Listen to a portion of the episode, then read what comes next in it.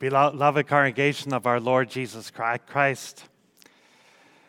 The Apostle Paul wrote many letters to the various churches which began under his missionary work.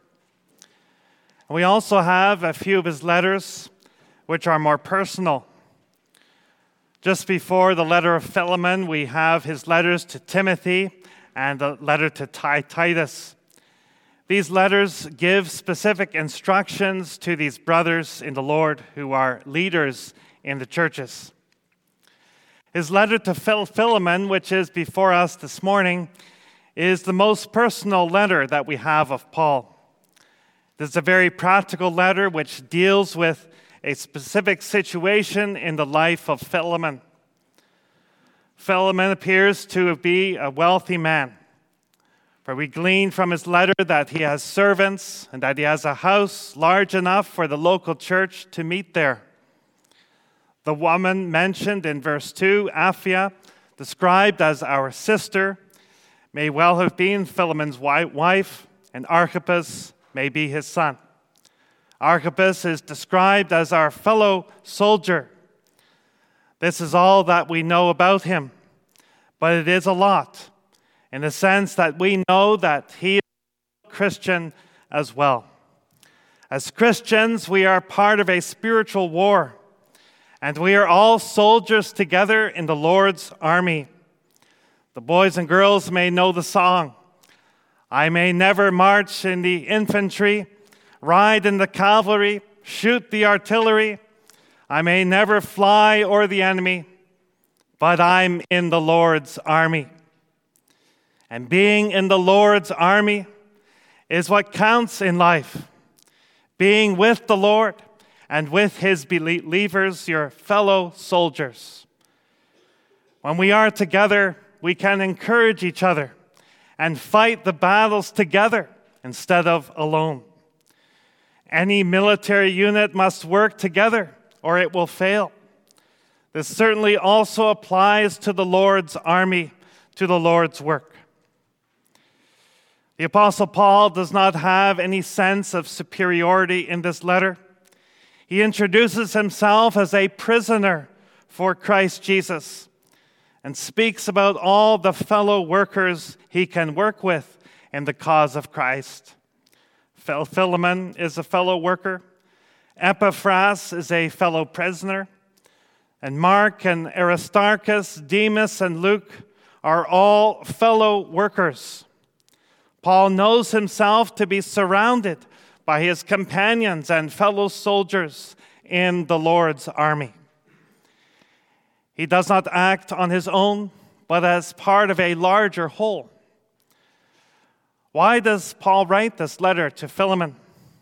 It becomes clear from the letter itself that Philemon had a bondservant named Onesimus who ran away from Philemon and may have stolen from him.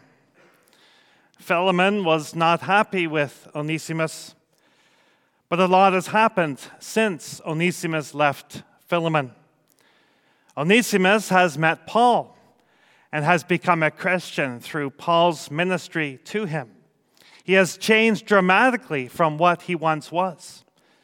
The time has come for Philemon to welcome back Onesimus, Paul writes to him. From this letter to Philemon, we learn about the impact that the gospel has on relationships between human beings, between brothers and sisters in the Lord. Being in Christ changes everything and becomes the most precious part of who we are. May our union with Him transform everything about us. I proclaim to you God's word under this theme Paul exhorts Philemon to welcome back his runaway bondservant as a brother in Christ. We will consider first Paul's thanksgiving, second, Paul's appeal, and third, Paul's confidence.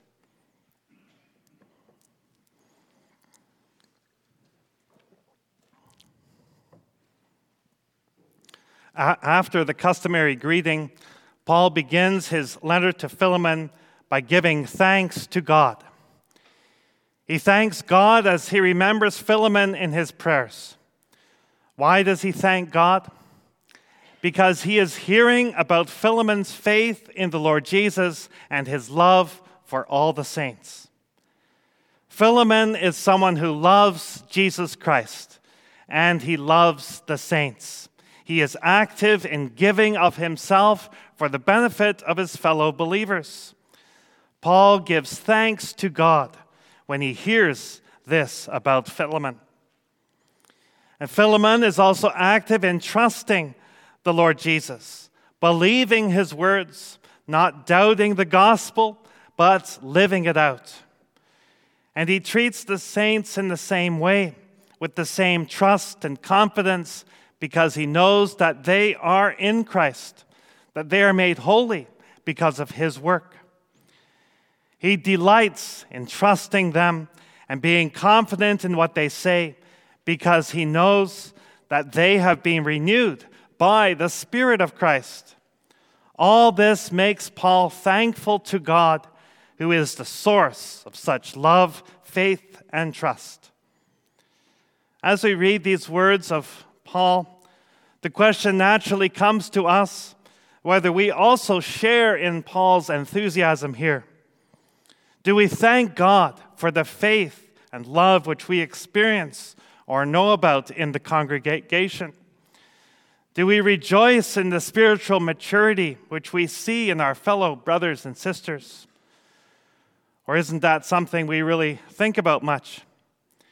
We do well to carefully consider these words of the Apostle Paul and let them sink in so that we will more and more do likewise and stop and thank God for the many blessings He gives His church, including other faithful believers who love Jesus and the saints because of who they are in Christ Jesus. In this way, the body of Christ is built up and strengthened. Paul continues in verse 6 I pray that the sharing of your faith may become effective for the full knowledge of every good thing that is in us for the sake of Christ. When we read this, then we can very understandably think about evangelism. Then Paul would be saying to Philemon that he prays that Philemon would tell others about his faith in Jesus Christ. And then there will be this benefit of doing so that you will grow in understanding about the faith because you are so busy sharing it with others. When we talk about something to other people, then we also grow in understanding it better ourselves as well. Now, this is all very true, of course. It is very good to be active in telling others about the gospel, and it is true that if you do that, you will grow in your own faith and knowledge of the scriptures as well. But that is not what Paul is talking about here. The word that's used for sharing is a word that's usually translated as participating. For example, in 1 Corinthians 10, Paul writes, The cup of blessing that we bless, is it not a participation in the blood of Christ? When we drink the wine at the Lord's Supper table and eat the bread, then we participate in Christ. Then we show that we believe in Christ and are one with Him. It is this participation in Christ that we share as believers. This is what Paul is writing to Philemon about and what he is praying for. Paul is praying that Philemon would be active in participating together in Christ with the other believers. As brothers and sisters together in church, it is important that we also speak to one another about the bond that we have in Jesus Christ. That is why it is also so good to attend Bible study societies where we can speak about what we have in Christ. Then we will grow in knowledge together and build each other up and encourage one another in the faith. There is a danger that we talk too infrequently about what binds us together, that we too infrequently explicitly express the union that we have together in Jesus Christ. But it is so important that we do that because then we will also grow together in Christ and in love for one another. Then we will truly build each other up and grow in the Lord. In verse 7, Paul expresses to Philemon that he has derived much joy and comfort from Philemon's love. The hearts of the saints have been refreshed through what Philemon has done. Paul calls him my brother. What beautiful words to read. Paul praises Philemon for his love for the saints. These saints may have also included servants in his household who had become Christians. Philemon is known to be kind and loving in his interactions with his fellow believers. And this is refreshing for their souls. Brothers and sisters, beloved in the Lord, can you identify with Paul's words here? How good it is when there is harmony and unity and love among God's people. That is truly refreshing for the whole body of Christ. Each one of us has a role to play in showing this love to one another. When we do this through speaking to one another kindly, through acts of Christian love and gentleness and generosity, and in so many other ways, then we become refreshing to one another. Then it is sweet and good to be part of the body of Christ. Then it is like the morning dew or fresh rain, which freshens everything up outside after a long dry spell. May we not have any long dry spells in our Christian walk of life, but rather let us be generous in refreshing each other with our love for one another, in speaking about our mutual participation in Christ and sharing our experience of the faith with one another. Then we will truly build each other up and grow in the Lord. In our conversations with one another, may we not dwell on only on the troubles and concerns of the day, but also deliberately and thoughtfully encourage each other in the Lord and in the treasures of Christ Jesus, our risen and triumphant Savior. Paul has been expressing his love for Philemon as a brother in the Lord and his joy in seeing his Christian faith. Through all this, he has also been building up to the appeal which he makes to Philemon about Onesimus. And so we come to the second point.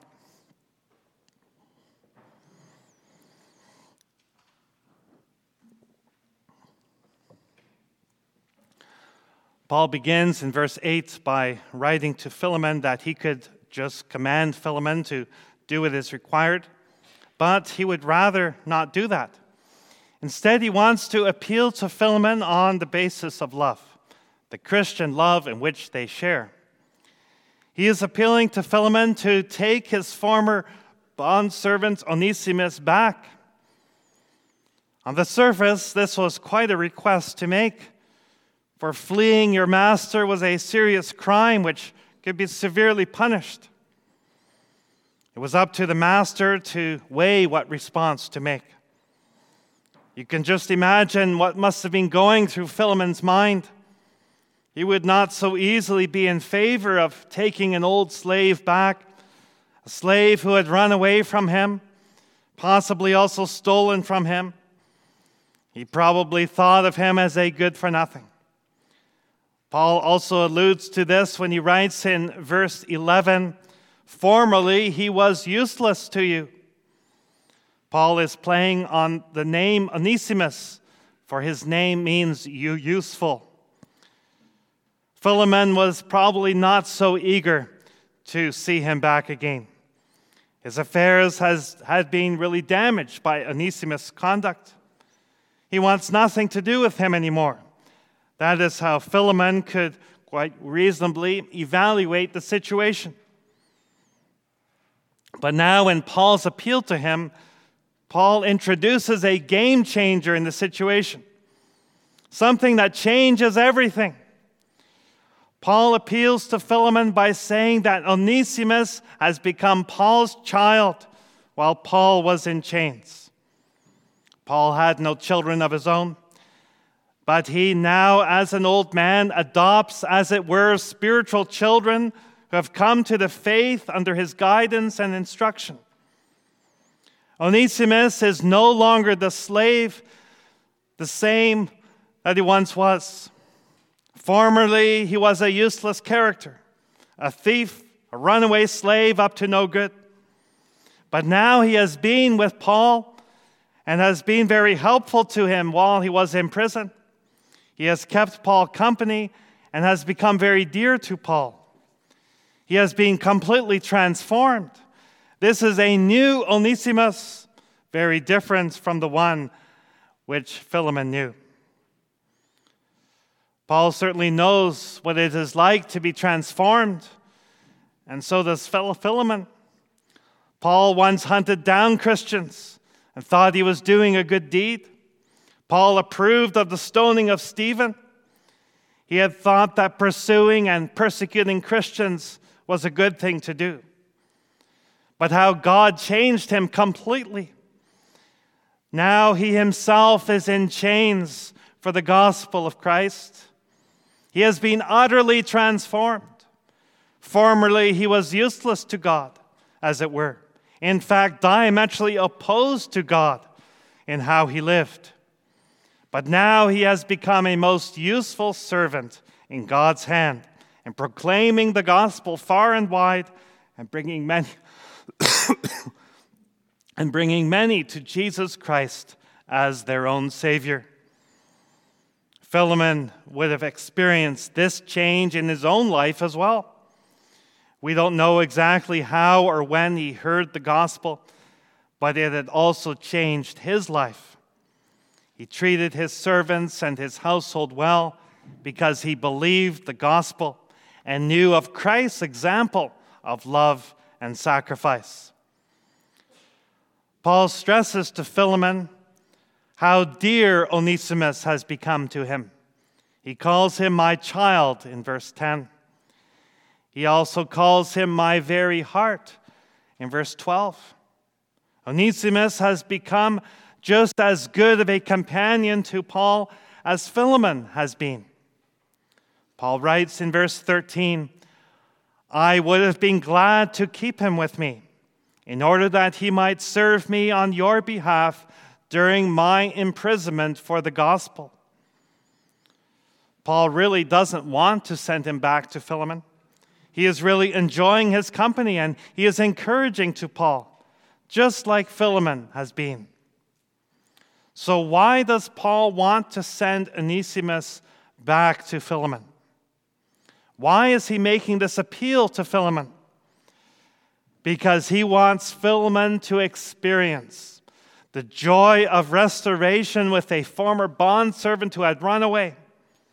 It is the right thing to do, the Christian thing to do in the circumstances.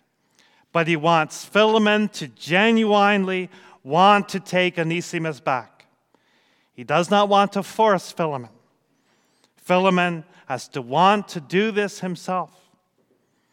And that is why he writes in verse 14, But I prefer to do nothing without your consent, in order that your goodness might not be by compulsion, but of your own free will. Paul respects Philemon's person and the fact that he can make his own decisions in this matter. It will require faith and Christian generosity on Philemon's part. It will require a degree of sacrifice and humility to admit that his previous views on Onesimus as a useless servant, good for nothing person now no longer apply.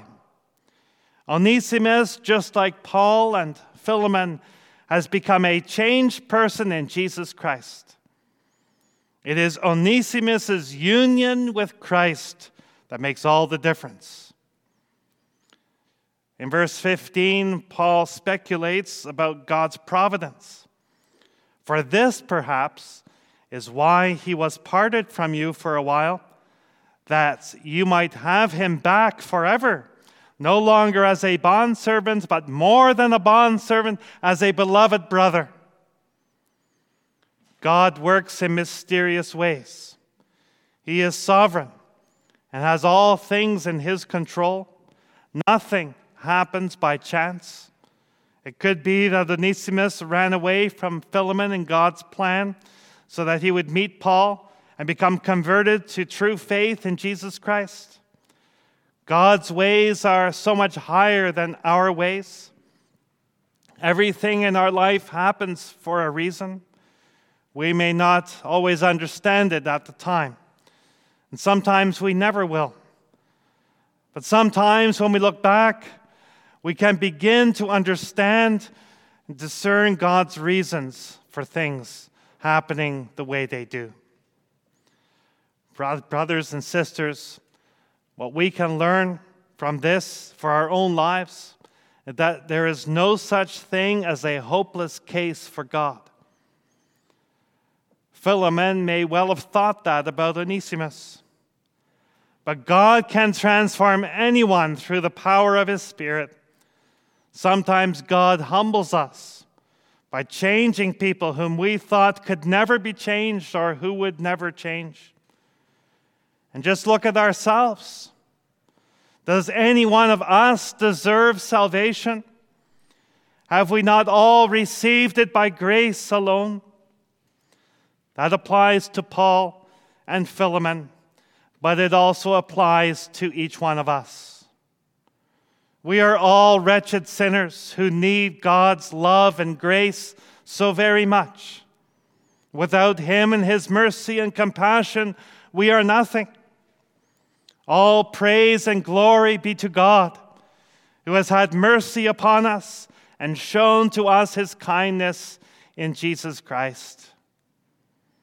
And so Paul appeals to Philemon to receive Onesimus back as a brother in Christ Lay aside previous hurts and wrongs and welcome him with open arms.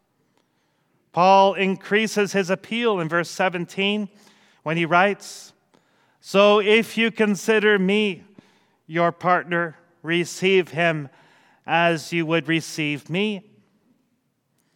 Paul places himself and Onesimus on the same level.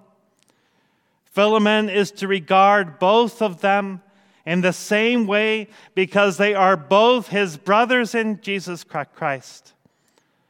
What a powerful appeal! An appeal which cannot be denied by any Christian.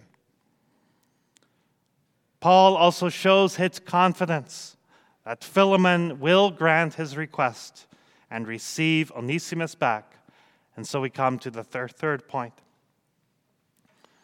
Paul writes in verse 18 that if Onesimus has done him any wrong or owes Philemon anything, then he is to charge it to Paul's account. Paul knows that Philemon won't do that. But he offers anyway, showing Philemon how serious he is in his appeal. Perhaps Onesimus was worried about this and going back to Philemon. Paul takes care of all the angles and does not give Onesimus any cause for concern. Paul also knows that Philemon's love for the brotherhood in Christ will hold, and that Philemon will receive Onesimus as a fellow believer. Philemon's whole attitude has shown this to Paul. Paul also reminds Philemon that Philemon owes his salvation, humanly speaking, to Paul. So, why would Philemon be difficult now and look out for the last penny? That doesn't make any sense. And Paul is confident of this. Here is a chance for Philemon to show also that he loves the Apostle Paul by granting him his request. Paul states his confidence in Philemon in verse 21. Confident of your obedience, I write to you knowing that you will do even more than I say. Paul continues to, in his use of tact toward Philemon, but he also clearly shows Philemon that he knows his transformation in Jesus Christ.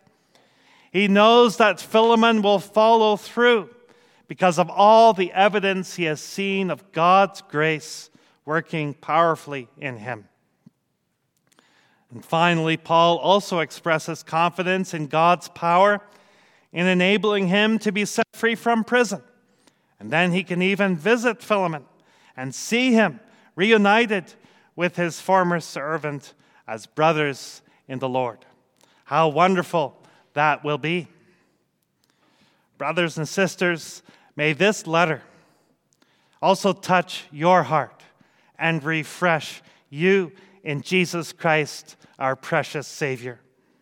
What a bond we have in Christ. There is nothing else like it. It transforms our lives completely. May there not be division or lack of reconciliation among us. If we are at odds with one another or regard some as being unworthy of our love, then how are we reflecting the gospel of Jesus Christ in our life? God has loved us so much that he was willing to send his very own Son to die for us and save us from our wretched condition. If we are saved, then anyone can be saved. And if we together share in Jesus Christ and have fellowship and communion with him and one another, then how sweet and beautiful it is among the body of Christ. How good it is to refresh one another in the faith and to speak to one another about the grace and mercy of God towards us. Let us then also show this grace and compassion to one another and live together in true peace and harmony to the glory of God. Amen.